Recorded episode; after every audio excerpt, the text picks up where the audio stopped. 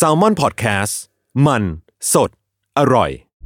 ในปี 1989 ครับ ธนาคารแบริ่งเนี่ยได้รับชายหนุ่มคนหนึ่งเข้ามาร่วมทำงาน ชายหนุ่มคนนี้มีชื่อเต็มๆว่านิโคลัสวิลเลียมลีสันนะครับหรือว่าเรียกสั้นๆว่านิกลีสันธนาคารแบริ่งเนี่ยมีแผนการนะครับในการขยายแผนกตราสารอนุพันธ์นะครับหรือว่าตราสารซื้อขายล่วงหน้าพวกฟิวเจอร์แล้วก็ออปชันเนี่ยไปที่ประเทศสิงคโปร์ดังนั้นแล้วเนี่ยทางธนาคารแบริ่งเองเนี่ย ก็เลยส่งเขาไปประจำตำแหน่ง General Manager ผลกำไรจากการเทรดตราสารอนุพันธ์ของเขาอะครับคิดเป็นสัดส่วนเกือบ 10%ของกำไรทั้งหมดที่ธนาคารแบริ่งทำได้ในปีนั้นเลย ทางผู้บังคับบัญชาเขาไว้ใจนิกมากๆ เวลานิกส่งข้อมูลหรือว่าทำอะไรอย่างเงี้ยเขาก็เชื่อนิกหมด แต่ด้วยความที่ว่ามีอีโก้หรือว่ามีเรื่องของ over confidence bias คิดว่าตัวเองพลาดไม่ได้เนี่ยมันเลยทำให้เขาเลือกที่จะปิดบังตัวเลข เหล่านั้นครับเขาใช้วิชามารในการปิดบังตัวเลขขาดทุนเอาไว้ เขาอยากสร้างบัญชีขึ้นมาเพื่อซ่อนผลขาดทุนเล็กๆน้อยๆแต่กลายเป็นว่านานวันมันไอตัวเลขขาดทุนเนี่ยมันสะสมมากขึ้นมากขึ้นเรื่อยๆ วันที่ 23 กุมภาพันธ์ 1995 ครับ นิกลีสันแฟกจดหมายลาออกไปให้สำนักงานในกรุงลอนดอนนะครับพร้อมทิ้งข้อความสั้นๆ ไว้ที่โต๊ะของตัวเองว่า I'm sorry แล้วก็ หลบหนีออกจากประเทศสิงคโปร์ไป คือหลังจากที่มีการตรวจสอบแล้วเนี่ยก็ได้พบว่าผลขาดทุนที่นิกลีสันซ่อนไว้จากการเทรดตราสารอนุพันธ์ตลอด 3 ปีที่ผ่านมาเนี่ยมีมูลค่าความเสียหายอยู่ที่ประมาณ 50,000 ล้านบาท และแล้วครับในวันที่ 26 กุมภาพันธ์ปี 1995 ครับธนาคารแบริ่งครับธนาคารวานิชธนกิจเก่าแก่ที่มีอายุมากกว่า 233 ปีของประเทศอังกฤษ ประกาศล้มละลายในท้ายที่สุดครับ DPA สถาบันคุ้มครองเงินฝาก Presents Money a m a g e d o n วันเงินตราวินาศสวัสดีครับ ยินดีต้อนรับเข้าสู่รายการ Money a m a g e d o n วันเงินตราวินาศนะครับ เราก็เดินดำเนินมาถึง EP ที่ 21 แล้วพี่ปัน yes แนะน21ครับำเรายังคงต้องแนะนำตัวกันต่อไปครับเผื่อผมที่ว่าคนฟังตอนนี้เป็นตอนแรกนะครับ ใช่ ผมยศมานพงศ์ครับ แล้วก็ผมปั้นเงินครับ ครับ จริงๆแล้ว รายการ Money a m a g e d o n เนี่ยก็จะเป็นรายการที่พี่ปั้นเนี่ยก็จะเอาเคสอืมมามาหาวิบัติมหันมหันตภัยโคตรเกี่ยวกับการเงินทั่วทั้งโลกเออมาเล่าให้ทุกคนฟังครับ เพื่อที่ว่าเราจะได้แบบฟังมาแล้วก็รู้เท่าทัน แล้วก็เอามาปรับใช้กับชีวิตประจำวันไม่ให้เจอกับหายนะนะครับอืมอืมแต่จริงๆแล้วเนี่ยรายการเนี้ยก็เป็นรายการที่ สนับสนุนโดยหน่วยงานหน่วยงานหนึ่งที่ครับมีคุณอุปการกับคนไทยมากใช่ๆก็คือ DPA หรือว่าสถาบันคุ้มครองเงินฝากนะครับครับผม DPA เนี่ยก็จะมีสโลแกนที่เราคุ้นหูกันอยู่แล้วคืออ่าพร้อมอยู่เคียงข้างผู้ฝากในทุกช่วงเวลาครับด้วยความคุ้มครองเงินเนี่ยวงเงินคุ้มครอง 1 ล้านบาทต่อหนึ่งสถาบันการเงิน ซึ่งคุ้มครองทันที มั่นใจทุกครั้งที่ฝากเงินนะครับ ใช่ แล้วก็ต่อหนึ่งรายผู้ฝากด้วย เออ ใช่ใช่พูดใช่ตกใช่ไปนิดนึงเออก็ DPA ก็อยู่กับเรามา 3 ซีซั่นแล้วใช่นะฮะ ก็ถือว่าเป็นสปอนเซอร์ผู้ใจดีที่คิดว่า ถ้าสมมติว่าใครอยากฟังต่อ หรือว่าอยากให้เราหยิบเรื่องราวหายนะทางการเงินมาเนี่ยอืมก็ช่วยไปซัพพอร์ต DPA ใช่ว่าสนับสนุนรายการนี้ต่อไปเรื่อยๆนะคะเออพูดถึงใน Twitter ก็ได้อ่าใน YouTube ก็ได้ หรือว่าครับจะทัก inbox DPA ไปก็ได้ว่าอยากฟังต่อครับครับ เพราะจริง ๆ หลายคนพูดอยู่เหมือนกันว่าเฮ้ยอืมมันเป็นการ support ที่อืมเหมาะสมกันเอมากอๆคือมันเออลงตัวตรงที่ว่า หลาย ๆ คนอาจจะไม่รู้ว่าเฮ้ยถ้าเกิดอืมหายนะทางการเงินมันเกิดขึ้นมีวิกฤตเศรษฐกิจเกิดขึ้นเนี่ยอืมเงินในบัญชีของเราทำไงเออใช่ก็ใช่เราตอนเนี้ยผมเชื่อว่าหลายคนเนี่ยที่ได้อืมฟังมาคงรู้แล้วแหละว่าเนี่ยอย่างน้อยเราไม่ต้องห่วงอืมเพราะว่าอย่างน้อยเงินเงินในบัญชีของเราอะก็ได้รับการคุ้มครองเงินฝากจากทางสถาบันคุ้มครองเงินฝากอืมตั้งแต่บาทแรกที่ฝากเลยครับจนถึง 1 ล้านบาทอย่างที่บอกวงอืมหนึ่งล้านบาทนะ ซึ่งครับทีมงาน DPA เนี่ยก็มันกับเรามาตั้งแต่ EP หนึ่งเออมาจนถึงตอนนี้ ใช่เหมืแล้อนวก็แบบเปิดให้พี่ปั้นเอาเรื่องอะไรก็ได้มาเล่าเออซึ่งผมเหมือนว่ามันสนุกดี เหมือนได้ดูหนังเออเหมือนได้ดูหนังแต่ละอันแต่ละอันแต่ละอันเรื่อยๆเลย คือมันเราเปลี่ยนตอนไปเรื่อยๆ มันก็เป็นอืมฉากใหม่ setting ใหม่ไปครัเรื่อยๆครับตัวละครใหม่ อือฮึเอออะไหนๆก็เกริ่นมาขนาดนี้แล้วครับพี่ครัปั้น EP นี้เอาหนังเรื่องอะไรมาเล่าครับ วันนี้พูดถึงหนังเออเราหยิบหนังเรื่องหนึ่งที่จริง ๆ มันเคยคือปกติถ้าพูดถึงว่าหนังที่สร้างจาก based on true story อะอืมมาเราจะได้เห็นมุมมองที่แบบเอ้ยบางทีเราเสพข่าวหรือว่าเสพข้อมูลนะเราจะรู้แค่ข้อมูลเฉพาะหน้าว่าเฮ้ยเรื่องราวมันเป็นยังไง อาจจะไม่ได้ลงลึก แต่ว่าเวลาที่เราได้ดูหนังที่เล่าเรื่อง อ่าหายนะต่างๆ หนังคดีฆาตกรรมหรืออะไรก็ตามเนี่ยเขาจะเล่าเจาะไปถึงมุมมองของตัวละครมุมมองของผู้ที่อยู่ในเหตุการณ์เหล่านั้นอืมเออมันจะทำให้มันเหมือนกับเรื่องเล่าอะมีความรู้สึกเออผ่านตัวละครที่เป็นมนุษย์เหมือนกันอือฮึเออก็เชื่อว่ายศก็น่าจะเคยหยิบเรื่องพวกเนี้ยอ่าแน่นอนมาเล่าบ่อยๆ ในอันเดอร์ Untitled เคสใช่เออส่วนใหญ่ก็จะเป็นพวกหนังสืบสวนสอบสวนอะไรอย่างนี้ที่ทำให้เราเข้าใจว่าเอ้ยสถานการณ์เป็นยังไง จิตวิทยาอืมของตัวละครเป็นยังไงครับ นะครับซึ่งหนังเกี่ยวกับการเงินเองก็มีอยู่ที่มันเป็น based on true story อือฮึแต่ว่ามันได้รับความนิยมน้อยกว่าเรื่องที่อ่ามันเป็นคดีฆาตกรรม หรือว่าอ่าเรื่องแอคชั่นต่างๆอยู่แล้ว แต่ทีนี้มันเหมือนกับว่าจริง ๆอะด้วยความที่เข้าใจยากหรือเปล่าไม่รู้นะอืมหรือว่าการที่มันถ่ายทอดออกมายากเนี่ยก็เลยไม่ค่อยได้รับความนิยมเท่าไหร่เรื่องอืมเรื่องดัง ๆ ที่เราเคยได้ยิน The Big Short อืมเออ The Big Short นี่เคยดูวะ ไม่เคยแต่รู้ว่าเป็นเรื่องราวของไมเคิลเบอร์รี่ไม่ใช่ไม่ใช่อ่าใช่ใช่ปะใช่ใช่ปะใช่ใช่ก็ไมเคิลเบอร์รี่ก็ตอนที่มีวิกฤตอ่าแฮมเบอร์เกอร์ crisis อ่า subprime crisis ตอนนั้นอือฮึเออ แล้วก็มีเคยมี Margin Call นะครับแล้วก็ The, The Boiler Room อันนี้ไม่ไม่รู้จักอันนี้อะมันเป็นหนังการเงินยุคเก่าๆ แล้วที่เออทำมาสนุกถ้าถ้าใครเรียนการเงินหรือว่าสนใจเรื่องการเงินเป็นเคสที่แบบว่าเขายกมาบ่อยๆ ใช่ไหมใช่ มันมันทำมันทำสนุกดีคืออ่ามัมันทำสนุกคือจริงๆ มันก็มีหลายเรื่องนอกนอกเหนือจากมีเนี้ย Wolf of Wall Street นี่นับไหม Wolf of Wall Street เอ้ยจริง ๆ จะบอกว่า Wolf of Wall Street เนี่ยจะมีเคสหนึ่งเกี่ยวกับเรื่องนี้ด้วยอ่าอ่าเดี๋ยวโอเคเราจะหยิบมาเล่าใน EP อ่าซีซั่นนี้แหละเอ้ยอันนี้แต่ไม่ใช่ EP spoil ไว้ก่อนเลยนะเออ spoil ไว้ก่อนนี่สปอยไว้ก่อนเลยนะฮะ ก็ถ้าพูดถึงหนังช่องการเงินอืมนะครับมันมีเรื่องหนึ่งครับชื่อว่า Rogue Trader อืมนะครับหรือชื่อไทยว่าค้าหุ้นรวงโลกอ๋อแสดงนะครับมีชื่อไทยแสดงว่าเข้าเข้ามาฉายในไทยเคด้ยวมายฉายใช่ไหมในไทยนะครับออกฉายปี 1999นะครับอ่าก็เป็นหนังเรื่องการเงินนี่แหละ ที่เขาจะผสมผสานเรื่องการเงินที่ทำให้คนดูเนี่ยรู้สึกตื่นเต้นอืมไม่แพ้หนังเรื่องอื่นอืมๆในช่องการเงินเลย คือมันเป็นเรื่องราวที่สร้างขึ้นจริงนะครับ เกิดขึ้นจริง ๆ เป็น based on true story ของเรื่องราวของเทรดเดอร์หนุ่มคนหนึ่งนะครับนำแสดงโดยอีวานแมกเกรเกอร์อ่าคนนี้ก็คือเคยเล่นเป็นอาจารย์โอบิวันเคโนบีอ่าโอเคนะครับแฟน Star Wars น่าจะรู้จักอืมนะครับ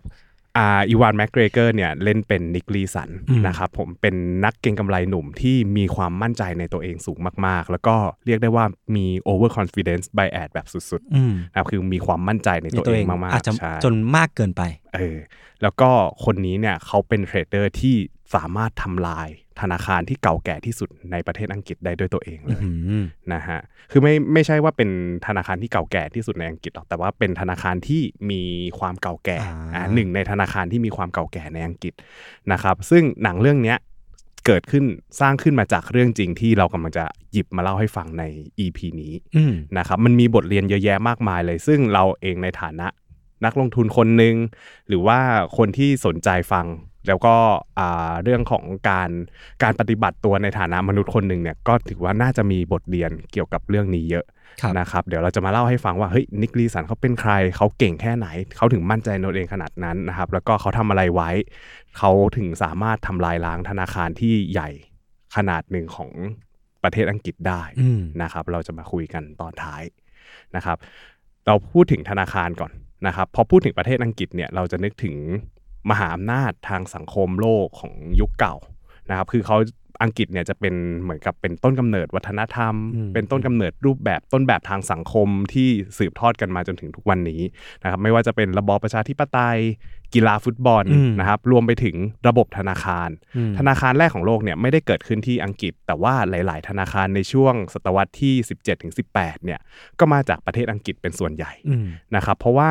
ประเทศอังกฤษอะเป็นหนึ่งในมหาอำนาจของโลกในสมัยนั้นนะครับ แล้วก็มีประเทศที่เป็นอาณานิคมกระจายตัวอยู่ทั่วโลกอืมนะครับ ดังนั้นอังกฤษเนี่ยก็เลยมีความยิ่งใหญ่ทางการค้าครับนะครับ ดังนั้นแล้วเขาก็เลยจำเป็นจะต้องมีองค์กรที่ดูแลเรื่องเงินเงินทองทองที่มีเสถียรภาพ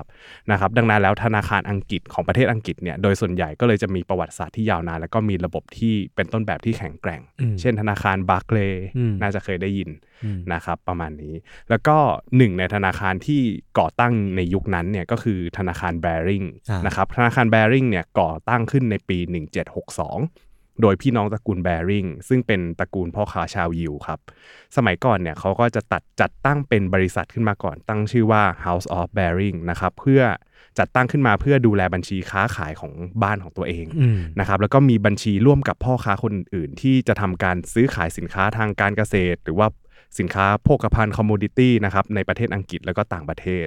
นะครับนอกจากนี้เนี่ยตัว House of Baring เนี่ยก็ยังทำหน้าที่เป็นตัวแทนในลอนดอนนะครับสำหรับพ่อค้าชาวต่างประเทศ คอยจัดการเรื่องการขนส่ง การดูแลประกันภัย ตลอดจนเรื่องของการชำระเงิน แล้วก็การเก็บเงินด้วยนะครับคือกิจกรรมต่างๆ ที่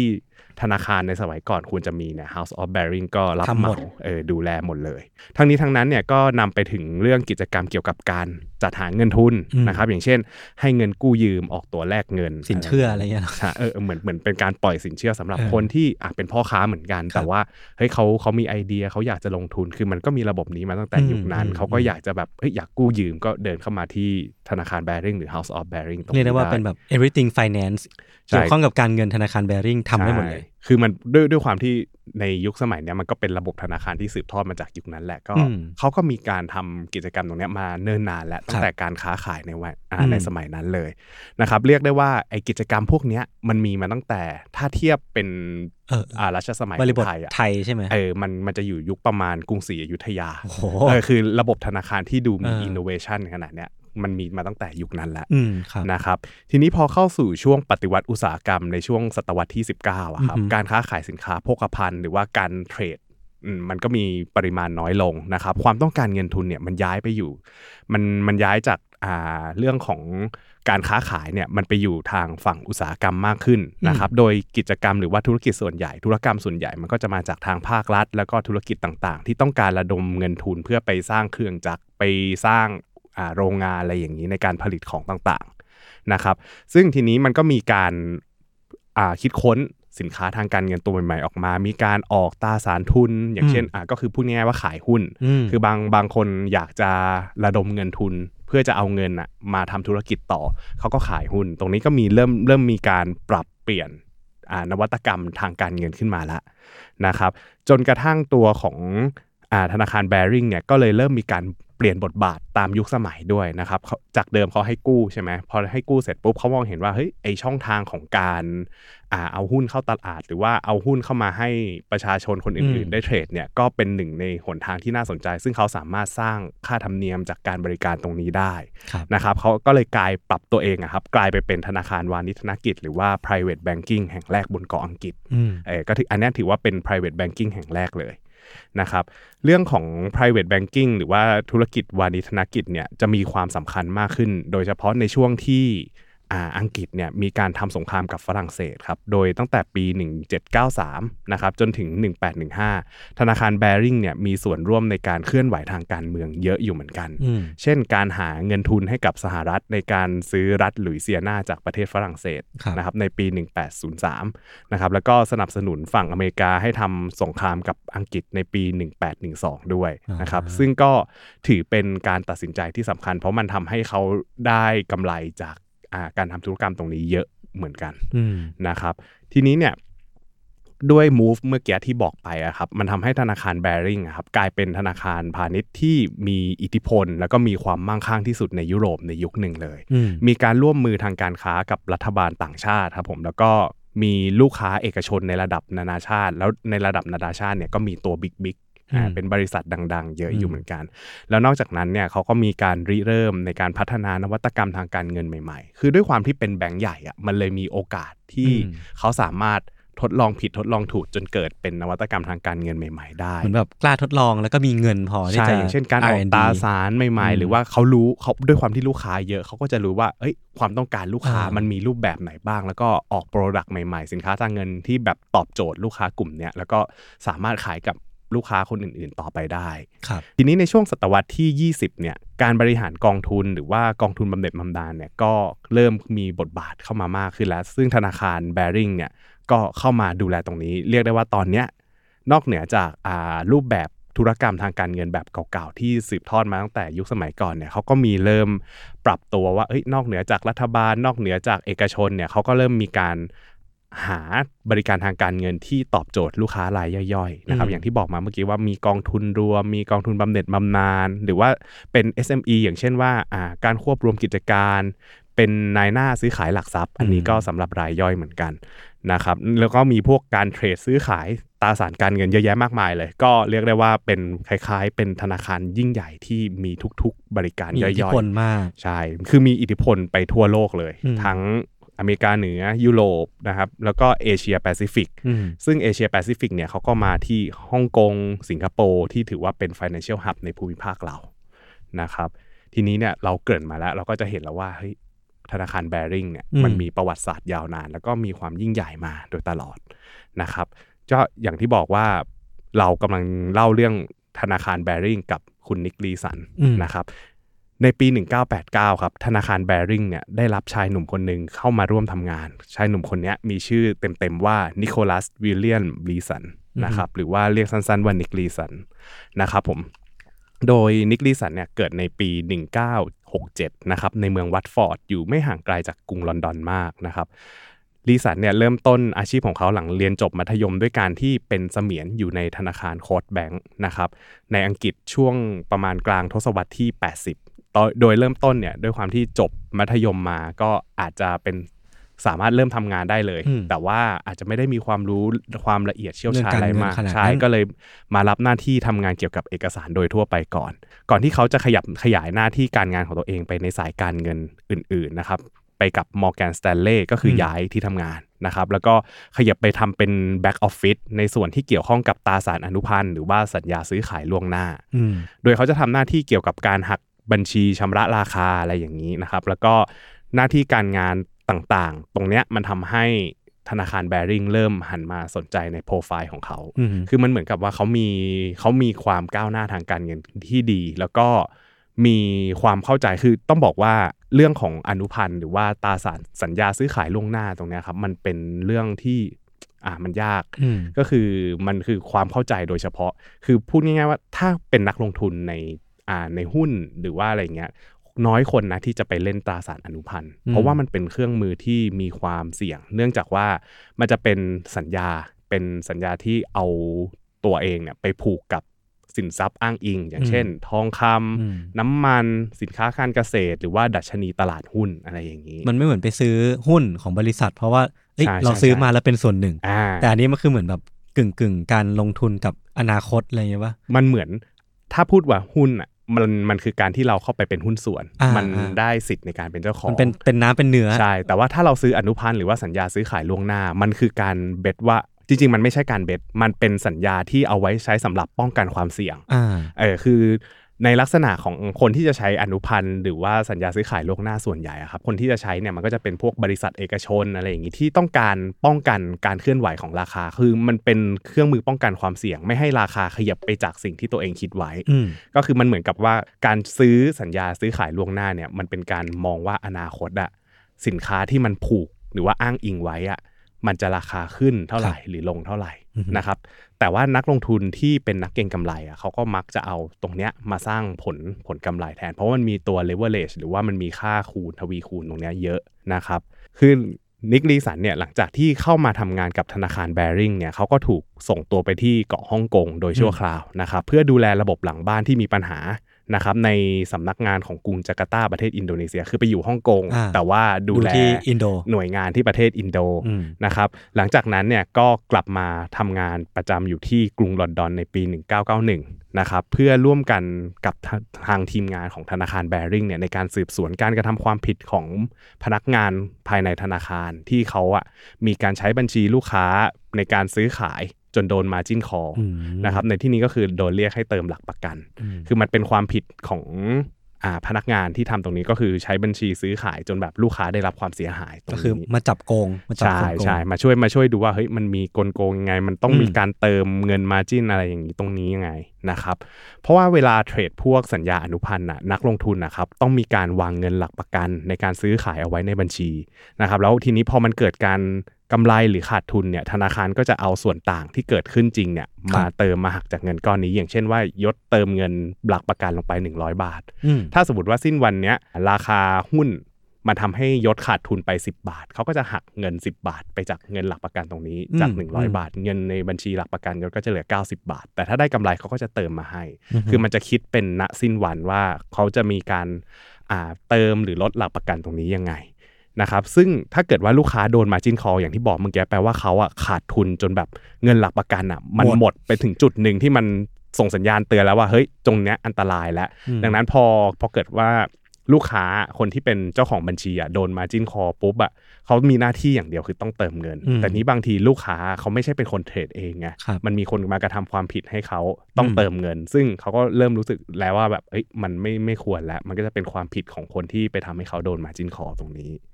นะครับมันคล้ายๆกับอ่าไอ้มาจินคอเนี่ยมันคล้ายๆกับเครื่องเตือนน้ำมันเวลาน้ำมันหมดหมด เครื่องเตือนบนรถอะเออมันจะดังตีดอะไรอย่างเงี้ยแต่ว่าจริงๆไอ้มาจินคอเนี่ยไม่ดังตีดจะเป็นคนโทรมาอ๋อเตือนเราเองคุณครับ เงินหมดนะครับใช่นะครับ นี้พอหลังจากนิกลีสันกลับมาทำการสืบสวนตรงนี้แล้วเนี่ยในเดือนเมษายนปี 1992 ครับ ธนาคารแบริ่งเนี่ยมีแผนการนะครับอืมในการขยายแผนกตราสารอนุพันธ์นะครับหรือว่าตราสารซื้อขายล่วงหน้าพวกฟิวเจอร์แล้วก็ออปชันเนี่ยไปที่ประเทศสิงคโปร์นะครับเพื่อทำหน้าที่นะครับในการพัฒนาสำนักหักบัญชีของตลาดตราสารอนุพันธ์สิงคโปร์อืมนะครับหรือว่า Singapore International Monetary Exchange นะครับเรียกสั้นๆว่า SIMEC อืมนะครับ SIMEC เนี่ยมันจะคล้ายๆกับ TFEX บ้านเราอืมนะครับทีเฟก TFEC เนี่ยจะเป็นตลาดซื้อขายสัญญาซื้อขายล่วงหน้าของประเทศไทยครับเออนะครับ ซึ่ง SIMEX เนี่ย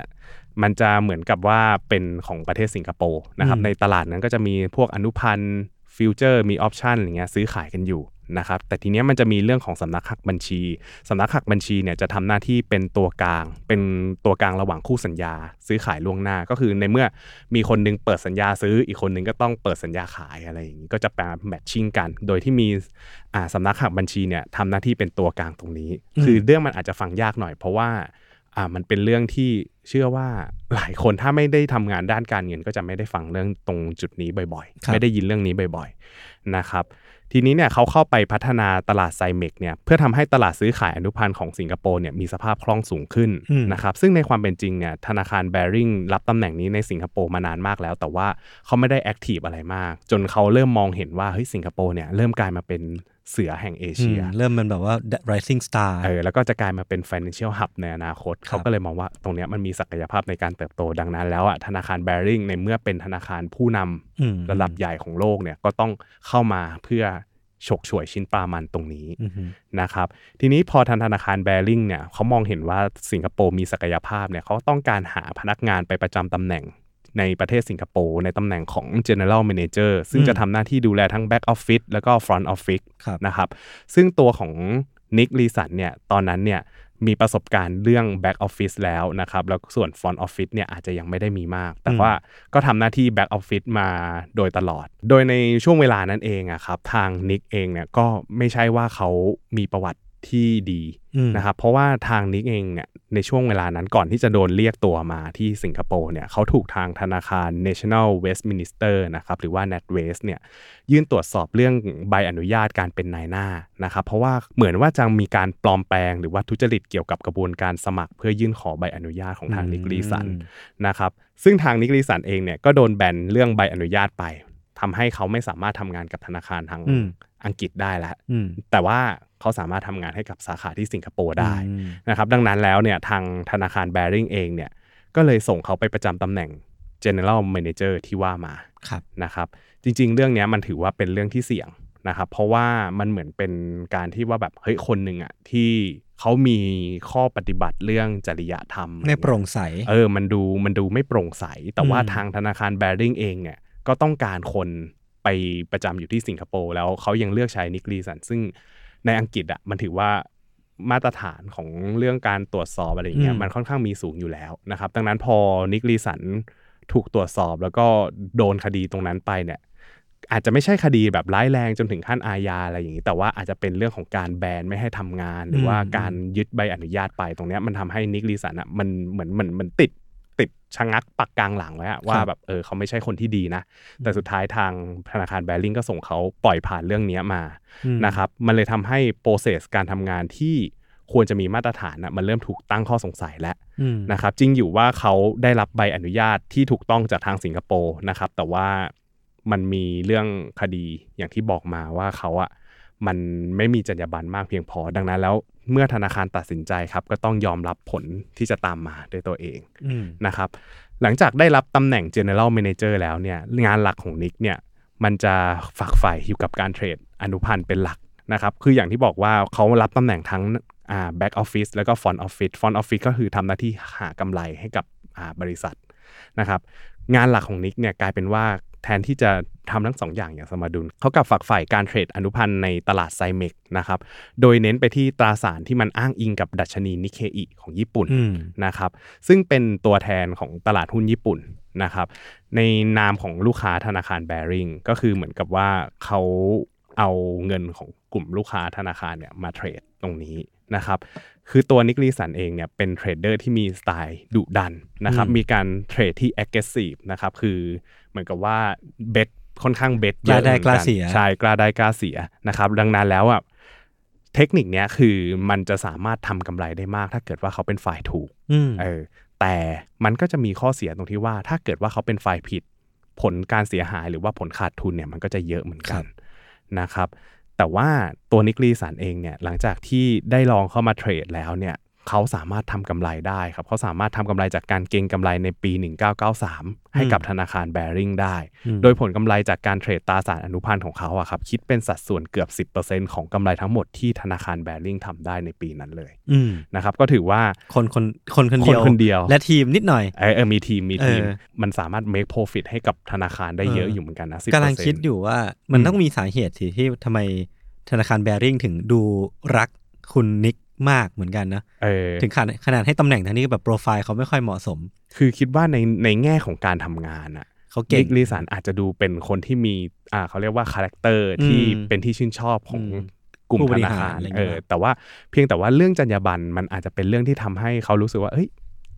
ในเมื่อคนเนี้ยมันมีโอกาสสร้างผลประกอบการที่ดี หรือว่าเป็นคนเก่งเนี่ยเขาก็อาจจะมองข้ามเรื่องจรรยาบรรณไป ธนาคารก็จริง ๆ ธนาคารก็ risk เหมือนกันนะ ก็มีใช่การแบบ bet เหมือนกันกับคุณนิกเหมือนกัน ใช่ แต่ด้วยความที่ว่าเขาอาจจะรู้สึกว่า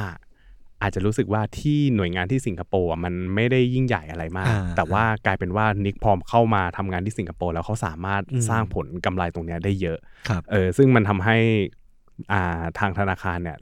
มองเห็นความสามารถของเขามากขึ้นแล้วอืมนะครับผลงานของนิกเนี่ยทำให้ผู้บัญคับบัญชาเนี่ยพอใจเป็นอย่างมากนะครับแล้วก็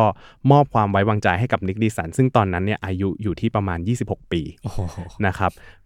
เขาเนี่ยไว้วางใจอย่างเต็มที่เลยนะครับอืมให้ดูแลทั้ง front office แล้วก็ back office เลยอืมนะครับแล้วก็มีการตบรางวัลให้กับเขาด้วยในปีนั้นนะครับทั้งเรื่องของการเพิ่มเงินเดือนนะครับแล้วก็จ่ายโบนัสให้กับนิกนะครับรวมรวมมูลค่าแล้วเนี่ยอยู่ที่ประมาณ 2 0 0 0 0 0ปอนด์นะครับหรือประมาณ 9 ล้านบาท ในวัย 26 ปีได้เงิน26 9ล้านบาท เออโอ้โหนั่นแหละ นะครับซึ่งในเวลานั้นถือว่าเยอะมากๆนะ9ล้านบาทตอนนั้นถ้าย้อนไปเนี่ยในปี 19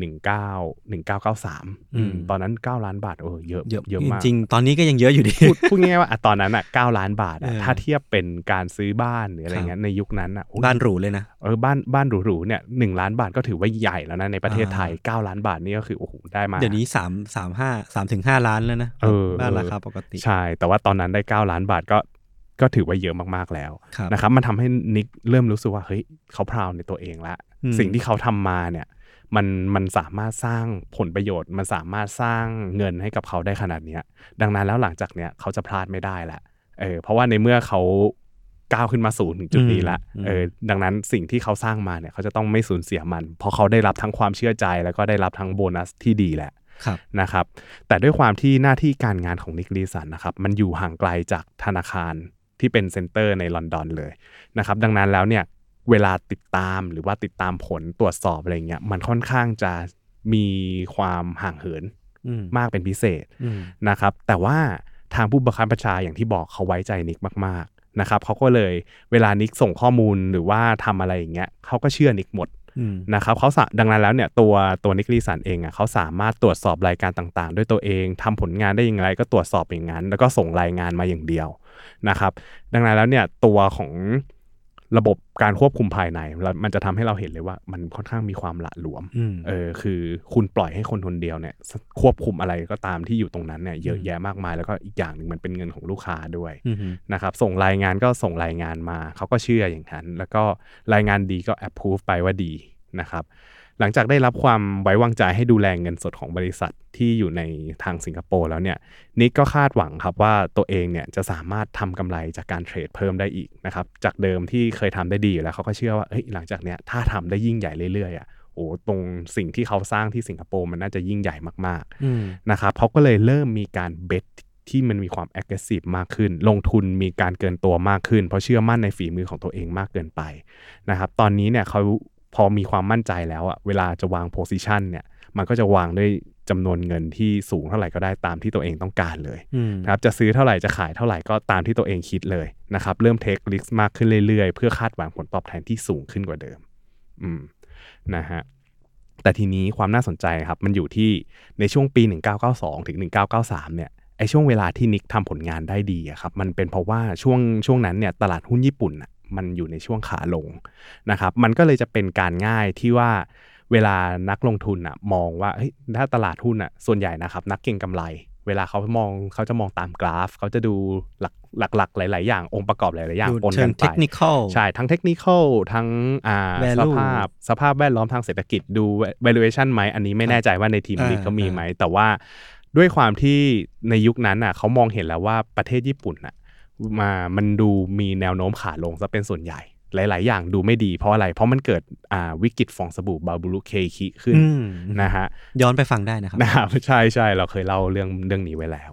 นะครับก็ตัวบาบูรุเคคิเนี่ยมันทำให้ญี่ปุ่นเนี่ยเศรษฐกิจญี่ปุ่นเนี่ยมันเกิดซึมนานนะครับแล้วก็ตลาดหุ้นเนี่ยอยู่ในช่วงขาลงอย่างชัดเจนนะครับในช่วงที่มีความชัดเจนของเทรนด์เนี่ย นักลงทุนที่เป็นนักเก็งกำไร จะมีความชัดเจนในการซื้อหรือขายมากขึ้น อย่างเช่น ถ้าเกิดว่ามันลงเขาจะมองฝั่งขายก็จะ short ไว้นะครับแต่ว่าถ้าเป็นฝั่งซื้อเนี่ยถ้าเขาเห็นเทรนด์ขาขึ้นเขาจะถึงจะเลือกซื้อ แต่ถ้าเป็น sideway ก็คือไม่ขึ้นไม่ลงอย่างเงี้ยนักเก็งกำไรก็อาจจะมีความยากลำบากในการเก็งกำไรหน่อย แต่ว่าด้วยความที่ช่วงตลาดหุ้นญี่ปุ่นนะครับเป็นช่วงขาลงนิกลีสันก็เลยจะมองชัดว่าเฮ้ยมันอยู่ในช่วงขาลง ดังนั้นเราควรจะต้อง short หรือว่าขายไว้นะครับ หลังจากที่เกิดバブル景気เนี่ยมันทำให้ตลาดหุ้นญี่ปุ่นเป็นช่วงขาลงนิกลีสันก็เลยทำกำไรจากการเทรดอนุพันธ์ได้มากเพราะเขามองว่าในอนาคตอะอ่าราคาหุ้นญี่ปุ่นมันจะลงไปเรื่อยๆอืมนะครับแต่ว่าหลังจากปี 1993 ครับตลาดหุ้นญี่ปุ่นเนี่ยมันกลับมาอยู่ในลักษณะของ sideway ก็อย่างที่บอกไปเมื่อกี้เลยว่าเทรนด์ sideway เนี่ยเป็นเทรนด์การเทรดที่เป็นหน้าหน้าเทรดที่ยากยากเออความยากของมันเนี่ยมันจะมีมากกว่าแนว ตลาดหุ้นที่มันมีแนวโน้ม ไม่ว่าจะขาขึ้นขาลงอย่างชัดเจนนะครับยิ่งเทรดสั้นเนี่ยยิ่งมีโอกาสผิดได้มากอืมนะครับดังนั้นแล้วผลงานของนิกลีสันหลังจากปี 1993เนี่ยก็เลยยังไม่ได้ถูกพิสูจน์ว่าเฮ้ยมันสามารถทำกำไรได้มากมหาศาลเหมือนที่เทรนด์มันเคยชัดมาก่อนเทรนด์ตลาดมันเคยชัดมาก่อน ดังนั้นแล้วเนี่ยสิ่งที่นิกลีสันทำได้มันเคียงมันมันเป็นแค่ช่วงเวลาแค่ไม่กี่ปี มันไม่สามารถยืนยันความสามารถของเขาในระยะยาวได้ เออคืออย่างนักลงทุนดังๆ อย่างวอร์เรนบัฟเฟตปีเตอร์ลินจอร์จโซรอสเลยก็ตามเนี่ยการที่เขาดังขึ้นมาได้มันเป็นเพราะว่ามันมีระยะเวลาในการพิสูจน์ว่าเขาสามารถคงความสามารถในการสร้างผลตอบแทนเนี่ยได้ในระยะยาวอืมนะครับ ทีนี้นิกลีสันเมื่อเจอตลาด sideway เนี่ยมันทำให้เขาเริ่มผิดบ่อยมากขึ้นแล้วอืมนะครับเมื่อมีความผิดพลาดนะครับ แล้วก็เกิดการเกิดเกิดการขาดทุนในครั้งแรกนะครับ มูลค่าความเสียหายเนี่ยตอนแรก ๆ มันยังไม่เยอะหรอก ตอนแรก ๆนิกลีสันเนี่ยขาดทุนอยู่ที่ประมาณ 1.7 ล้านปอนด์หรือว่าเกือบเกือบ80 ล้านบาทนะครับแต่แทนที่เขาจะรายงานไปตามตรงว่าเฮ้ยนิกลีสันขาดทุนว่ะเออมีการขาดทุนว่ะแทนที่จะรายงานตัวเลขตรงเนี้ยไปตามตรง 80 ล้านบาทในในตอนนั้นนะมันอาจจะถ้าเทียบกับขนาดของไม่เยอะที่เขาเลยเคยทำกำไรมาได้ให้กับธนาคารก่อนหน้านี้เออมันมันมันไม่ได้เยอะนะ แต่ด้วยความที่ว่าอ่า มีอีโก้หรือว่ามีเรื่องของ over confidence bias คิดว่าตัวเองพลาดไม่ได้เนี่ยมันเลยทำให้เขาเลือกที่จะปิดบังตัวเลขเหล่านั้นครับเขาใช้วิชามารในการปิดบังตัวเลขขาดทุนเอาไว้ เพื่อไม่ให้ตัวเองดูแย่ แล้วก็ไม่ให้เกิดจุดด่างพร้อยในประวัติการทำงานของตัวเองนะครับเพราะว่าจริง ๆ ก่อนหน้านี้เขาเคยได้รับ ความหมายมั่นปั้นมือจากผู้บังคับบัญชาเลยว่าเขาจะเป็นมนุษย์ทองคำเป็นเทรดเดอร์มือฉมังแห่งโลกตะวันออกของธนาคารแบริ่งโอ้โหเออคือเขาเนี่ยก็เลยตัดสินใจปกปิดผลขาดทุนที่ว่ามาเนี่ยด้วยบัญชีลับ 888 เฮ้ย คือจริงๆ มัน 88888 5 ตัวนี่มันขอเรียก 888 แล้วกัน นี่มันคือที่มาของชื่อเว็บพนันหลายๆ อันไม่แน่ใจของประเทศไทยไหมเนี่ยนะครับแต่ว่าเขาเนี่ยเลือกที่จะเก็บ ผลขาดทุนไว้ในบัญชี 888 ซึ่งมันเป็นบัญชีที่เอาไว้โยกเงินเข้าไปแก้ไขสถานการณ์ขาดทุนครับนะครับ เหมือนเป็นบัญชีลับที่เขาตั้งใจจะเอาไว้ซื้อขายแบบ cross trade นะครับในการโยกผลขาดทุนของธนาคารเนี่ยมาซ่อนไว้ที่บัญชี 888 ตรงนี้อ่าแล้วเอาเงินเนี่ยไปเทรดที่บัญชีหลักของธนาคาร เพื่อเอาตัวเลขขาดทุนนะกลับคืนมาอือหือนะครับซึ่งบัญชีเนี้ยมันไม่ได้มีเพียงแค่เขาคนเดียวที่จะเอาตัวเลขมาซ่อนไว้ เพราะอย่าลืมว่าการเทรดของเขาไม่ได้มีเขาที่ เป็นคนคนเดียว มันมีทีมของเขาอีก ลูกทีมคนอื่นๆ ในทีมของเขาอะก็สามารถใช้บัญชีเนี้ยในการปกปิดความผิดพลาดได้เหมือนกันนะครับ โดยในปี 1992 เนี่ย เวลานั้นน่ะก่อนหน้าที่เขาจะเอาผลขาดทุนของเขาเองเนี่ยมาปิดบังตรงเนี้ยเขาเคยเอาบัญชี 888อะซ่อนผลขาดทุนให้กับลูกทีมของเขามาก่อนนะครับ โดยในปีนั้นเนี่ย 1992 เนี่ย เคยมีลูกทีมขาดทุนประมาณ 20,000 ปอนด์หรือ 900,000 บาท จริงๆ ไม่ได้เยอะหรอกอืมแต่ก็ เหมือนผิดพลาดหไม่เป็นอะใช่หาหาวิธีจนเจอว่ามันมีวิธีการซ่อนผลขาดทุนยังไงนะครับ ทีนี้เนี่ยพอนิกลีสันเขาสร้างบัญชี 888 ขึ้นมาอืมมันเหมือนกับว่าจริง ๆ เขาไม่ได้ตั้งใจนะว่า เขาอยากจะซ่อนตรงเนี้ยไปนานๆ คือเขาแค่เชื่อว่านะ เขามีความตั้งใจว่าไอ้บัญชีเนี้ยสร้างขึ้นมา แล้วเดี๋ยวไปเทรดอีกบัญชีหนึ่ง พอเอาเอาผลขาดทุนคืนมาได้แล้วค่อยโยกเงินกลับมาที่ธนาคารอืมเออมันก็เลยเหมือนกับว่าเขาสร้างบัญชีเนี้ยขึ้นมาเพื่อเป็นการบันทึก history ไว้ว่าในอดีตเขามีการเทรดพลาดไปเท่าไหร่บ้างอืมเออแล้วก็ค่อยไปเอาคืนอีกบัญชีแล้วค่อยโยกกลับมาอืมแต่ทีนี้มันการขาดทุนอะมันไม่ได้กลายเป็นว่าเฮ้ยเราขาดทุนครั้งนี้เดี๋ยวเราจะเอาคืนได้ตลอดเวลาอยู่แล้วอืมนะครับเวลาคนที่เขามี over confidence bias เนี่ยเวลาเขายิ่งขาดทุนเนี่ย เขาอาจจะมีความรู้สึกที่อยากจะเอาชนะอืมเอออยากจะเทรดให้มันได้มากขึ้น เพื่อที่จะเอาเงินที่ขาดทุนไปอะคืนมาได้เร็วขึ้น คนส่วนใหญ่เนี่ยที่เขามีความ over confidence bias เนี่ยเขาก็จะมีลักษณะของความดุดันตรงนี้ เพราะเชื่อว่าอะไม่เป็นไรตรงนี้ขาดทุน เดี๋ยวไม้หน้าเราเบิ้ลเบิ้ลเบิ้ลจำนวนเงินเข้าไปอืมแล้วก็เทรดเอาคืนมา คิดว่าทุกอย่างมันจะเข้าเป็นไปตามที่ตัวเองคิดทั้งหมด โดยที่ใช่บอกว่า over confidence ผมมั่นใจมากเกินไปนะใช่ คือนิสัยการเทรดของนิกเนี่ย จากเดิมที่ดูว่าอะมันมีเหรียญเหรียญมันมีสองด้านอะอืมฝั่งหนึ่งคือมันดูดีอยู่แล้ว แต่อีกฝั่งหนึ่งอะคือเหมือนกับว่าเขาเองเนี่ยก็เป็นข้อเสียนะ ตรงที่ว่ายิ่งเทรดเขาก็จะยิ่งดุดันมากขึ้นดุดันมากขึ้นดุดันมากขึ้นนิกลีสันนะครับมักจะวางเงินเดิมพันเนี่ยเป็น 2 เท่าของขนาดเงินที่สูญเสียไป อย่างเช่นว่าถ้าเกิดว่านิกขาดทุน 1 ล้านบาท ดังนั้นอะเวลาที่เขา ถอนทุนเขาจะใช้วิธีด้วยการที่ว่าเอาเงินก้อนใหม่ 2 ล้านบาทอะมาวาง position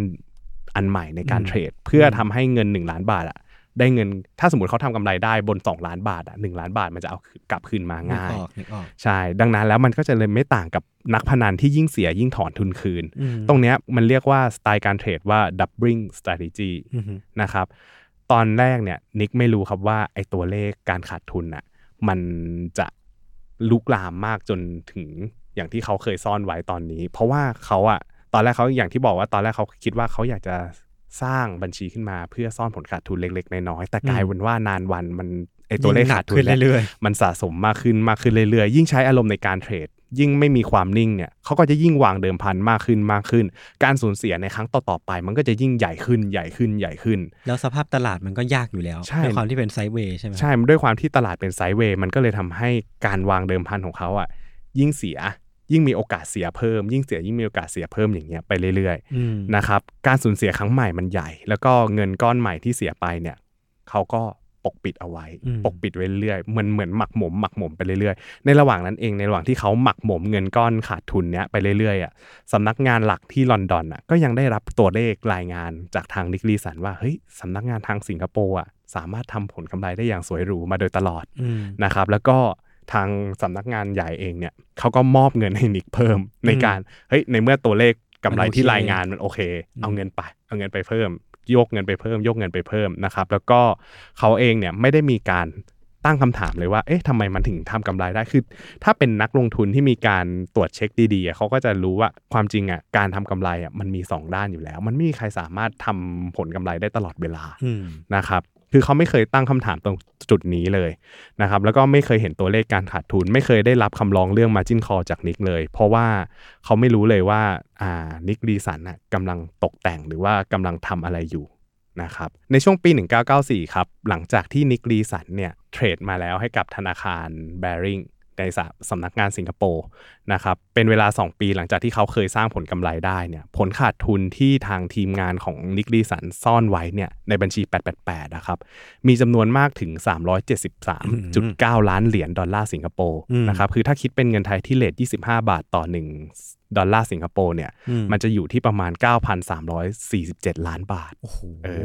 9,500 ล้านบาทเนี่ยแหละเออนะครับแต่ว่าตัวเลข 9,500 ล้านบาทเนี่ยกลับถูกปิดบังนะครับ แล้วก็ไม่ได้ถูกรายงานไปจริงอืมๆนะครับ ถึงจุดนี้นะฮะถ้าเกิดว่ามันมีตัวเลขเนี้ยอยู่ในบัญชี 888 แล้วยศเป็นนิกลีสันยศจะทำยังไงหนึ่งสารภาพกับอืมสำนักงานใหญ่เพื่อร่วมกันหาทางออกนะ หรือว่าสองยศยังเชื่อมั่นในตัวเองนะครับ เพื่อหาทาง เอาเงินกลับมาให้ได้นะฮะยศจะเอาแบบไหน เป็นผมผมมอบตั้งแต่แรกแล้วอะมอบมอบผตั้มงแต่โดนนั่ผนมแหละมอบตั้งแต่แรกแล้วว่าเอ้ยขอโทษครับ คราวนี้ผมผิดไปแล้วครับเดี๋ยวผมจะผมจะประเมินตัวเองใหม่ครับ เออใช่ แต่ว่าคนส่วนใหญ่ก็อาจจะรู้แหละว่าจริงๆอะมันควรเลือกทางที่หนึ่งคือควรจะมอบตัว แต่เหมือนนิกลีสันเนี่ย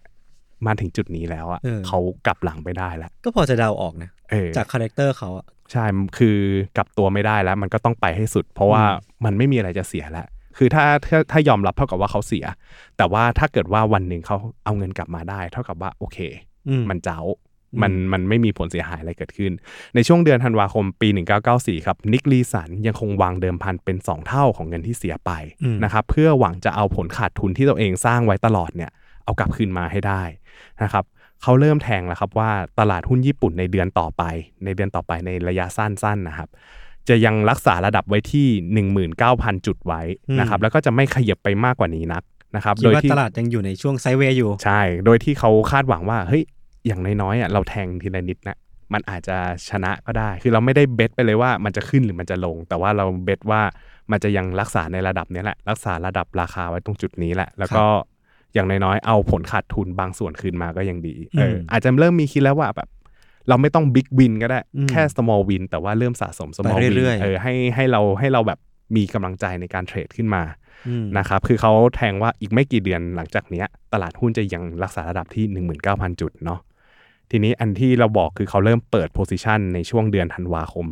1994ครับนะครับวันที่ 17 มกราคมปี 1995 ครับ ประเทศญี่ปุ่นครับ เกิดแผ่นดินไหวครั้งใหญ่ในเมืองโกเบอืม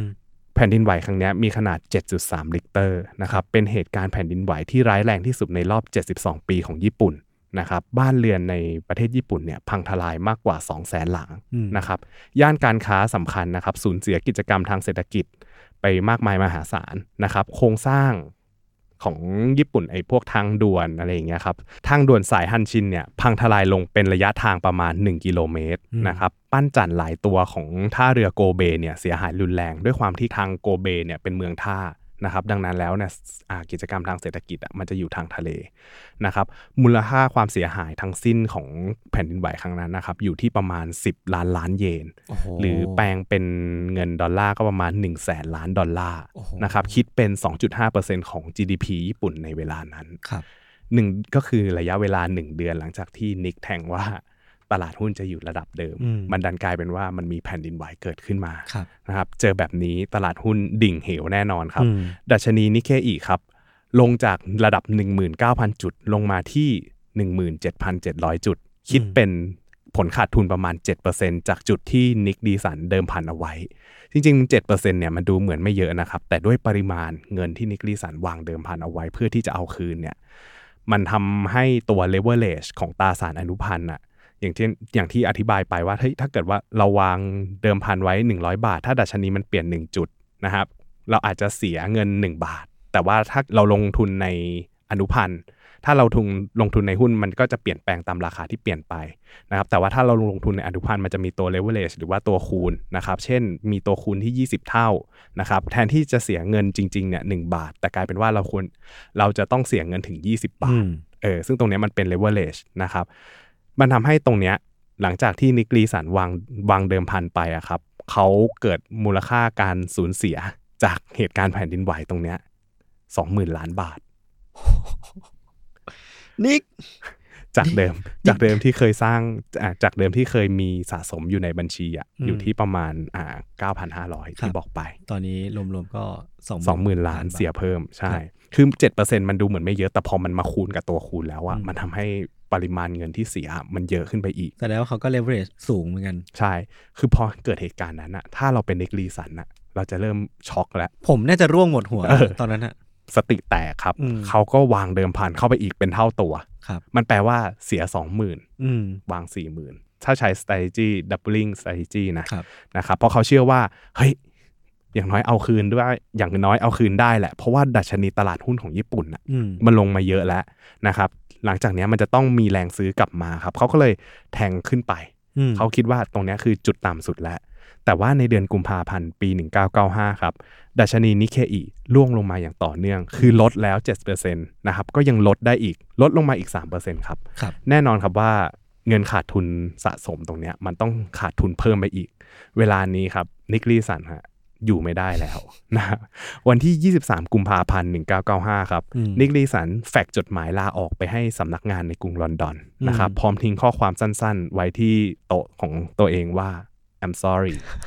นะครับ แล้วก็หลบหนีออกจากประเทศสิงคโปร์ไป โอ้โห นะครับ คือธนาคารเนี่ยก็มีการหลังจากที่นิกดีสันลาออกไปอะธนาคารแบริ่งก็ได้ตรวจผู้ตรวจสอบเนี่ยมามองหาอ่ามาค้นหาความจริง ว่าเฮ้ย มันเกิดอะไรขึ้นทำให้นิกดีสันเนี่ยตัดสินใจลาออกนะครับ คือหลังจากที่มีการตรวจสอบแล้วเนี่ยก็ได้พบว่าผลขาดทุนที่นิกดีสันซ่อนไว้จากการเทรดตราสารอนุพันธ์ตลอด 3 ปีที่ผ่านมาเนี่ยมีมูลค่าความเสียหายอยู่ที่ประมาณ 50,000 ล้านบาทช็อกซึ่งมันเป็นตัวเลขที่สูงพอๆกับเงินที่ธนาคารเคยให้สหรัฐกู้ยืมเพื่อซื้อรัฐหลุยเซียนาจากฝรั่งเศสอ่าฮะคือในครั้งหนึ่งอ่า ธนาคารแบริ่งเคยให้เงินกู้ยืมกับรัฐหลุยเซียนากับสหรัฐเออซื้อรัฐหลุยเซียนาจากฝรั่งเศสมาอืมนะครับ แล้วก็ณปัจจุบันเนี่ยเงิน 50,000 ล้านบาทอะมันมากมันมากกว่าส่วนทุนของธนาคารเกือบสองอืมเท่านะครับ โดยตัวเลขความเสียหายเนี่ยมันมีความรุนแรงอย่างมากในช่วง 3 เดือนสุดท้ายของการทำงานของนิกลีสัน เพราะว่าเขามีการวาง position ที่เบิ้ลเบิ้ลบนตัวเลขที่มันมหาศาลอืมนะครับ ในสัญญาตรงนั้นเนี่ยมันมีการเทรดโพซิชันอะ เปลี่ยนไปเปลี่ยนมามากกว่า 20,000 สัญญา ซึ่งมันเป็นปริมาณการซื้อขายที่บ้าคลั่งมากอืมนะครับมันมันดูมีความแบบแพนิคเหมือนกันนะใช่ใช่คือคือมันมันเหมือนกับว่าเขาใช้สัญญาเยอะในการในการเทรดตรงนี้เออพอเขารู้สึกว่าเขาขาดทุนอย่างเงี้ยเขาก็ต้องเบิ้ลสัญญาเบิ้ลสัญญาเข้าไปอืมเนี่ยมันก็เลยทำให้สัญญาในการซื้อขายมันมีมากขึ้นอืมมันมีถึง 20,000 สัญญาไม่สองหมื่นสัญญาไม่ใช่20,000 ครั้ง แต่ว่ามันนับเป็นจำนวน 20,000 สัญญาอืมนะครับ ผู้บริหารระดับสูงของธนาคารแบริ่งเนี่ยพอทราบถึงตัวเลขเนี้ยก็ช็อกไปเลย เพราะว่าตัวเลขการขาดทุน 50,000 ล้านตรงเนี้ยมันสูงกว่าทุนสำรองของธนาคารนะครับ ซึ่งมันทำให้ธนาคารแบริ่งเนี่ยเตรียมล้มละลายได้ทันทีครับนะครับ และแล้วครับในวันที่ 26 กุมภาพันธ์ ปี 1995 ครับ ธนาคารแบริ่งครับ ธนาคารวานิชธนกิจเก่าแก่ที่มีอายุมากกว่า 233 ปีของประเทศอังกฤษอืมประกาศล้มละลายในท้ายที่สุดครับ เพราะว่าในเวลานั้นเนี่ยจริง ๆ แล้วอะ ตัวทรัพย์สินของงบการเงินในบัญชีของธนาคารเนี่ยมันมีบัญชีงบดุลที่แข็งแกร่งนะ เพียงแต่อืมว่าถ้าเกิดว่าเจอปริมาณการขาดทุนตรงนี้เข้าไปอะมันทำให้ตัวเลขของธนาคารมันไม่มีสภาพคล่องนะครับเขาไม่สามารถหาเงินมา settle contract จำนวนมากมายขนาดนี้ได้นะครับจะแบกหน้าไปกู้ใครก็ไม่ทันแล้วอืมนะครับแล้วก็ไม่มีใครที่จะให้กู้ด้วยอืมเพอรู้สึกว่ากู้ไปแล้วเนี่ยเงินก็ไม่รู้ว่าจะได้คืนเมื่อไหร่ นะครับ แล้วก็สิ่งเหล่านี้จริง ๆ มันมันเริ่มมีคนค้นพบความจริงมาแล้วก่อนหน้านี้ด้วยนะครับแต่ว่าคนที่ค้นพบความจริงกลับไม่ใช่ธนาคารแบริ่งใช่สาขาหลักกลับเป็นคนอื่นแทน ใช่นะคือมันมีมันน่าจะมีคิดว่าคนที่อยู่ที่สิงคโปร์หรือว่าคงในพอวงการได้กลิ่นธครข่าวมาใช่บ้างอะไรเงี้ยนะครับเออ ว่าแบบเฮ้ยทำไมทำไมนิกลีสันมันเทรดได้ดีอย่างเดียวเลยอืมนะครับคือหลังจากที่ธนาคารประกาศล้มละลายแล้วเนี่ยธนาคารกลางของอังกฤษครับก็พยายามหาทางเข้ามาช่วยเหลือ แต่มันก็ไม่เป็นผล เพราะว่าอืมไอ้มูลค่าตรงเนี้ยมันมากมายมหาศาลเหลือเกินนะครับความพยายามของฝ่ายบริหารเนี่ยเขาก็พยายามจะจัดการกับเศษซากที่มันเหลืออยู่ในธนาคารแบริ่งนะครับจนสุดท้ายเขาต้องปล่อยขายสินทรัพย์ทั้งหมดให้กับธนาคารคู่แข่งในยุโรปอย่าง ING ของเนเธอร์แลนด์อืมนะครับ ด้วยราคาซื้อขายอยู่ที่หนึ่งปอนด์เออเพราะจริง ๆ มันไม่ถ้าถ้าเทียบกับตัวเลขอ่ามูลค่าสุทธิทางบัญชีอะมันแทบจะไม่เหลืออะไรเลยอยู่แล้วอืมนะครับ เพราะว่าตัวเลขตรงเนี้ยเข้ามาสร้างความเสียหายให้กับงบดุลเป็นจำนวนมากครับนะครับ โดยธนาคาร ING เนี่ยจะเข้ามารับภาระหนี้สินทั้งหมดของธนาคารแบริ่งรวมถึงเงินฝากที่อยู่ในธนาคารแบริ่งด้วยอืมนะครับแล้วก็เขาได้มีการควบรวมเป็นธนาคาร ING Bearing ในท้ายที่สุดอืมนะครับ ก็เนี่ยแหละคือจุดจบที่สุดท้ายอะก็มีคนมาซื้อต่อไปอืมนะครับก็ควบรวมกลายเป็น ING Bearing ในเวลาต่อมา ยิ่งใหญ่มากมันแบบว่าอีปิกสุดครับ เราเรายังไม่ได้เล่าเรายังไม่ได้เล่าว่าเออเออนิกลีสันหายไปไหนๆเออใช่ใช่เอใช่อแต่ว่าเดี๋ยวขอสรุปก่อนนะว่าบทสรุปเรื่องเนี้ยเราแบ่งหลังจากที่เล่ามาทั้งหมดเนี่ยเราแบ่งข้อสรุปหลักๆ เป็น 2 เรื่อง เรื่องแรกเลยเนี่ยคือเรื่องของระบบการควบคุมภายในอืมของอืมธนาคารแบริ่งเราจะเห็นได้เลยว่าเอ้ยตลอดช่วงเวลาที่เราเล่ามาเนี่ยมันมีช่องโหว่เยอะแยะมากมายนะครับเขามีช่องโหว่ในการดูแลภายในที่อ่อนแอมากนะครับโครงสร้างการตรวจสอบแล้วก็ความไว้วางใจเนี่ยเขามีให้กับตัวนิกดีสันมากจนเกินไปนะครับเขาให้อำนาจในการกำกับดูแลให้กับคนคนหนึ่งมากเกินไปนะครับแล้วก็เขามองเห็นตัวเลขในการทำกำไรอะมาก่อนความปลอดภัยของธนาคาร นะครับมันทำให้เกิดผลเสียได้นะครับก็อย่างที่ย้ำมาโดยตลอดตอน SVB ก็เคยเล่านะครับว่ามันมีเรื่องของ risk management เนี่ยที่มันเป็นประเด็นสำคัญที่ธุรกิจ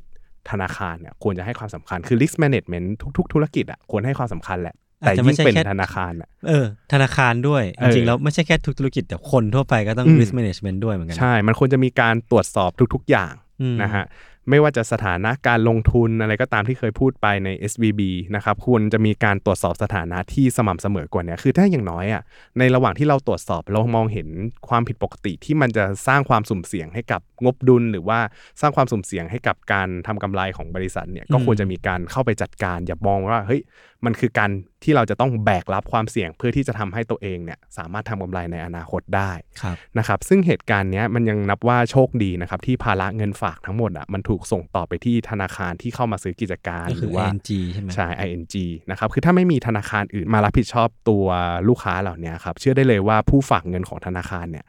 มีร้องไห้อืมนะครับผู้ฝากเงินธนาคารแบริ่งเนี่ยร้องไห้แน่คือนพวกอเขานแบบไม่ผิดอะไรเลยอะแบบว่าอ้าวกูก็ฝากเงินของกูอยู่ดีใช่ๆมีไอไอเวนที่ไหนไม่รู้มาเทรดจนเออจนธนาคารพังหมดเลยใช่แต่ว่าถ้าเกิดว่าเรื่องนี้เกิดขึ้นในประเทศไทยครับนะครับอย่างน้อยๆเนี่ยเราก็ยังมั่นใจได้ว่าอืมเงินฝากของเราเนี่ยจะยังปลอดภัยครับนะครับโดยที่ทาง DPA เนี่ยเขาก็จะคุ้มครองผู้ฝากนะครับด้วยวงเงิน 1 ล้านบาท ต่อ 1 รายผู้ฝากต่อ1สถาบันการเงินอืมนะครับดังนั้นเลย ไม่ต้องกลัวเนาะว่าถ้าเกิดว่าธนาคารล้มละลายไปแล้วไม่มีคนเข้ามาเทคโอเวอร์กิจการต่อนะครับหรือว่าถูกเพิกถอนใบอนุญาตเนี่ยก็อย่างน้อยๆนะครับก็ยังมีทางสถาบันคุ้มครองเงินฝากหรือว่า DPA นะครับที่คอยคุ้มครองผู้ฝากนะครับในวงเงิน 1 ล้านบาทนะครับแต่ว่าในส่วนของที่มันเกิน 1 ล้านบาท ถ้าเกิดว่าเราเป็นผู้ฝากเงินที่มีเงินในบัญชีมากกว่า 1 ล้านบาทเนี่ยส่วนที่เกินตรงเนี้ยครับทาง DPA เนี่ยเขาจะทำหน้าที่ชำระบัญชีนะครับก็คือ อ่าเหมือนกับนำทรัพย์สินของธนาคารนำสินทรัพย์ของธนาคารเนี่ยไปไปขายหรือว่าไปจัดการเพื่อให้เกิด liquidity กลับคืนมา แล้วเอา liquidity ที่เป็นเงินตรงเนี้ยกระจายนะครับเฉลี่ยคืนให้กับเหล่าเจ้าหนี้ที่เป็นเจ้าหนี้ของธนาคารนะครับ ซึ่งทางผู้ฝากเงินเองเนี่ยก็ถือว่าเป็นหนึ่งในเจ้าหนี้ของธนาคารด้วย นะครับครับผมอันนี้คือเรื่องที่หนึ่งนะครับเรื่องที่สองเนี่ยคือสไตล์การลงทุนแล้วก็การทำงานของนิกลีสันครับเออเนี่ยน่าพูดถึงนะเออถ้าพูดตามตรงเนี่ยเขามีอย่างที่พูดมาตลอดว่า over confidence อือ bias ฮึมากเกินไป เชื่อมั่นในตัวเองมากเกินไป คิดว่าเขาสามารถควบคุมทุกอย่างได้ด้วยตัวเองนะครับแล้วก็เขาคิดว่าตัวเองเนี่ยจะสามารถเอาเงินที่ขาดทุนไปอะกลับคืนมาได้ แล้วก็ใช้อารมณ์มากเกินในการควบคุมครับนะครับดังนั้นแล้วว่าเนี่ยเวลาที่เขาใช้การเทรดแบบ double strategy เนี่ย มันส่วนใหญ่อะคนที่ทำแบบเนี้ยมันจะมีอารมณ์ร่วมในการที่แบบคาดหวังสูงว่าเอาชนะเออว่าเงินที่เขาเทรดไปเนี่ยเขาจะต้องได้คืนแน่ครับๆจนลืมประเมินเรื่องความเสี่ยงแล้วก็ความเป็นไปได้อือหือนะครับเพราะจริงๆ ถ้าพูดถึงสินค้าอนุพันธ์สินค้าทางการเงินตัวหนึ่งที่ทางนิกลีสันเขาลงทุนเนี่ยสินสินค้าทางการเงินตัวนี้อย่างที่เกรินไว้ว่าเวลาที่อนุพันธ์จะมีการขยับขึ้นขยับลงเนี่ยมันจะอ้างอิงจากสินค้าตัวหนึ่งอย่างเช่นว่า ทองคำ ตลาดหุ้นอาดัชนีตลาดหุ้น หรือว่าสินค้าเกษตรนะครับ ซึ่งราคาอะไรพวกเนี้ยมันเป็นเรื่องที่ยากต่อการคาดการณ์แล้วก็คาดเดาทิศทางการเคลื่อนไหวนะครับมันไม่มีใครสามารถทายใจตลาดได้เลย เพราะว่าตลาดหุ้นอะมันเป็นตัวแทนของคนหมู่มากมคือพอพูดถึงคนหมู่มากอะก็ไม่มีใครทายใจคนได้ร้อยเปอร์เซ็นต์หรือแม้กระทั่งมันอาจจะมีปัจจัยที่ คาดไม่ถึง อย่างสมมติว่าอันล่าสุดก็จะมีโควิด มาถึงมันก็เป็นอ่าปัจจัยที่เราเดาไม่ได้ใช่แผ่นดินไหวเออที่ทำให้แบบตลาดหุ้นนิเคอีมันแบบดิ่งลง อันนี้ใช่คือใครจะไปคาดเดาได้ มันไม่มีใครคาดการณ์ได้เลยอะครับอืมประกอบกับไอ้เวลาที่ซื้อขายอนุพันธ์อะมันคือการซื้อขายราคาในอนาคตอืมมันคือการคาดการณ์ว่าอนาคตอะราคาจะอยู่ที่ระดับเท่าไหร่ครับนะครับดังนั้นน่ะการที่นิกเลือกแทงว่าเฮ้ยดัชนีนิเคอีเนี่ยจะทรงตัวอยู่ในระดับเดิม จริง ๆ ตอนนั้นอะมันถือว่าเป็นการลงทุนที่ conservative แล้วคือไม่ได้เลือกทางขึ้นอ่าทางลงอ่าเลือกทางกลางก็คือผ่อนเกียร์ลงมาแล้วแหละๆเออเออแต่มันไม่มีใครลดเดาตลาดได้ร้อยเปอร์เซ็นต์หรือว่าไม่มีใครเดาอนาคตได้ครับ ร้อยเปอร์เซ็นต์อยู่แล้ว คือจู่ๆแผ่นดินไหวจะเกิดก็เกิดเลยอืมนะครับจากเดิมเนี่ยนักนักลงทุนแบบนิกเนี่ยเป็นคน aggressive การที่มา conservative แล้วมันยังทำให้เราได้เห็นเลยว่า เฮ้ยมันในในโลกของการลงทุนอะอืมอนาคตมันอืมไม่มีอะไรแน่นอนอยู่แล้วครับนะครับนิกก็ยังโดนได้อืมนะครับรวมไปถึงเรื่องของการไม่ยอมรับความจริงนะครับกลัวการขาดทุนอย่างรุนแรงตรงเนี้ยมันเขาในในศัพท์นักลงทุนเขาจะเรียกว่า loss version bias อือฮึครับคือคือคือเป็นคนที่กลัวการขาดทุนอะคือโดยส่วนใหญ่แล้วเวลาคนได้กำไรหรือขาดทุนอะเขา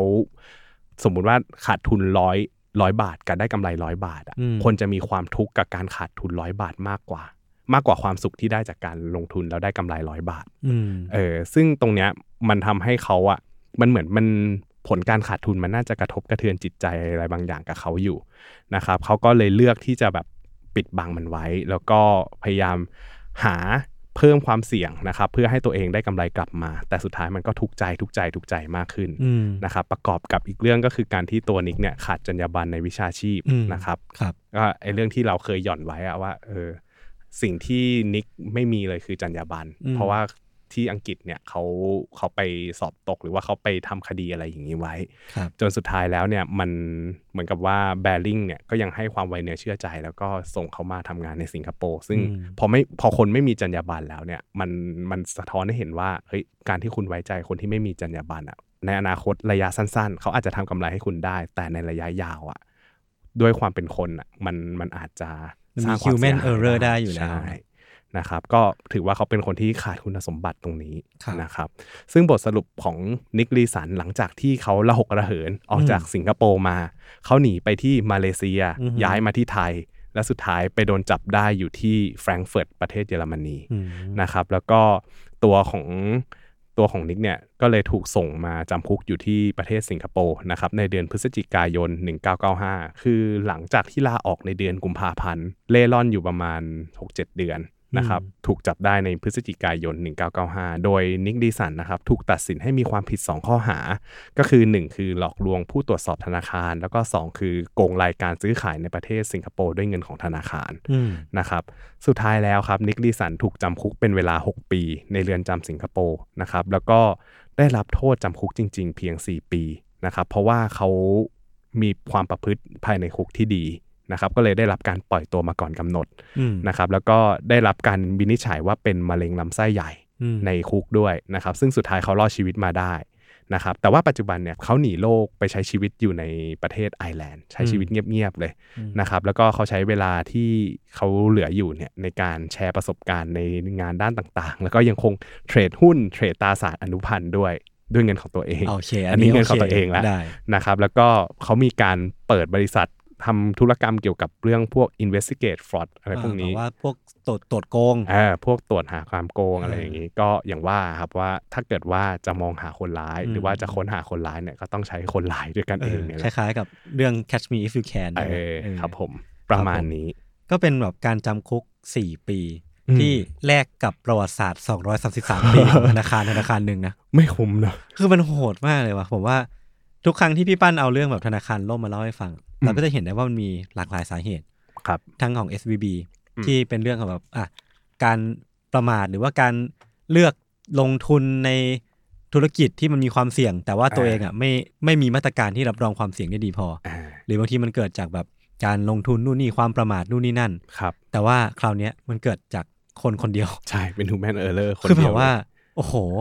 คนคนเดียวที่ทำให้ธนาคารล้มได้อืม เป็น story ที่สำหรับผมมันโหดมากๆนะคือตอนแรกที่เคยได้ยินนิกลีสันตอนต้นเนี่ยคิดว่าเขาเขาต้องทำอะไรสักอย่างแบบเหมือนโจมตีธนาคารเหมือนที่จอร์จโซรอสเคยโจมตีค่าเงินบาทหรือเคยโจมตีค่าเงินปอนด์คือ คือตอนแรกที่ได้ยินเรื่องนิกลิสันนะคิดแบบนั้นเหมือนกันเออแต่อันนี่คือเขาเป็นคนในองค์กรเออที่ใช้เงินองค์กรเออจนองค์กรพังพังไปเองด้วยด้วยมือของตัวเองโอ้โหเออแล้วจริงๆเนี้ยพี่คือแบบ ยิ่งเราเป็นประชาชนตัวน้อยๆเนี่ยอืมเป็นคนที่แบบอะเป็นหนึ่งในเจ้าของบัญชีเงินฝากครัในบธนาคารอะอืมเจอแบบเนี้ยเข้าไปถ้าธนาคารล้มอะแบบโหมันคาดเดาไม่ถูกจริงนะใช่คือเราเราไม่มีทางรู้ได้เลยว่า ธนาคารที่เราฝากเงินอยู่เอออะมีคนแบบนิกลีสันอยู่ในธนาคารหรือเปล่าใช่แล้วคือทุกธนาคารมันมีหน่วยในการเข้าใจทำกำไรอยู่แล้วเนาะอืมเออแต่เราไม่รู้ว่าเขามีเขามีการดูแลอะไรคอรับย่างนี้ดีหรือเปล่า และยิ่งแบบว่าสมมุติเราเป็นคนอังกฤษอืมอะ ธนาคารแบริ่งก็อยู่อังกฤษใช่ไหมใช่แล้วก็แบบใช่เฮ้ยใช่ก็ปกติดีนี่เอออัอันนี้มันเกิดข้ามโลกมาอยู่ที่สิงคโปร์โอ้โหโอ้โหกูจะรู้ยังไงอะ ใช่ คืออย่างที่บอกว่ามันมันอยู่ไกล การครับตรวจสอบมันก็เลยละหลวม แล้วก็อืมไว้ใจมากเกินไปไง จนอือฮึกระทั่งแบบเออสุดท้ายพังไปหมดเลย อืมก็เลยเนี่ยเหมือนเป็นเรื่องที่ฟังแล้วก็รู้สึกว่าเออโชคดีที่เรายังมี DPA อืมที่คอยคุ้มครองเงินฝากของเราอยู่ใช่เออแล้วก็เหมือนสนับสนุนให้ครับเราเอาเคสอย่างนี้มาเล่านะครับคือด้วยความที่อ่าสโลแกน ของเขาก็อืมคือเขาคอยเคียงข้างผู้ฝากอืมคือเคียงข้างในที่เนี้ย เราไม่รู้หรอกครับว่า ความเสี่ยงอะไรพวกเนี้ยมันจะเกิดขึ้นเมื่อไหร่อย่างอย่างที่ยศยกตัวอย่างให้ฟังเลยว่าเฮ้ยอืมถ้าเกิดวันหนึ่งธนาคารที่เราฝากเงินอยู่ ดันไปมีธุรกรรมต่างประเทศ แล้วไว้เออเนื้อเชื่อใจมากจนเกินไปสุดท้าย มันส่งผลเสียมาทำให้ธนาคารล้มละลายหรือถูกเพิกถอนใบอนุญาต ตรงเนี้ยเงินฝากของเราอะทำไงอืมครับนะครับตรงก็มันมันเป็นเรื่องที่แบบไม่มีใครเคยคาดคิดเลยใช่แบบบางที เรียกแท็กซี่แท็กซี่ก็ไปไม่แท็กซี่ไม่ปฏิเสธผู้โดยสารอืมหรือว่าอะไรนะที่ที่หนังโฆษณาของอ๋อ DPA ที่เออที่ Salmon House ทำเออเออเออเอออันนั้นก็น่ารักดีก็แบบเฮ้ยมันมันมันช่วยกระตุกความคิดของเราขึ้นมานิดนึงตรงที่ว่าเฮ้ยเออเรื่องแบบนี้มันอาจจะไม่เกิดขึ้นแต่มันก็เกิดขึ้นได้ ใช่ว่ะใช่เออเอออะครับผมโอเคครับผมงั้นก็ประมาณนี้นะสำหรับค EP รับนี้ผมว่าเป็น EP หนึ่งที่จุใจมากๆ เป็นอืมสตอรี่ที่ผมว่าเข้มข้นมากๆนะครับครับผมก็รอติดตามต่อไปว่าพี่ปั้น พี่อืมปั้นจะเอาเรื่องอะไรมาเล่าอีกในมันนี่เอเมกดอนตอนต่อตอนต่อๆไปนะครับ ครับผม งั้นในวันนี้พวกผมสองคนก็ลาไปก่อนขอบคุณ DPA แล้วก็ขอบคุณทุกคนด้วยนะครับ ครับผม ติดตามรายการมันนี่เมกดอนวันเงินตราเวนาได้ทุกวันอังคารกับวันพฤหัสนะครับ สวัสดีครับ สวัสดีครับ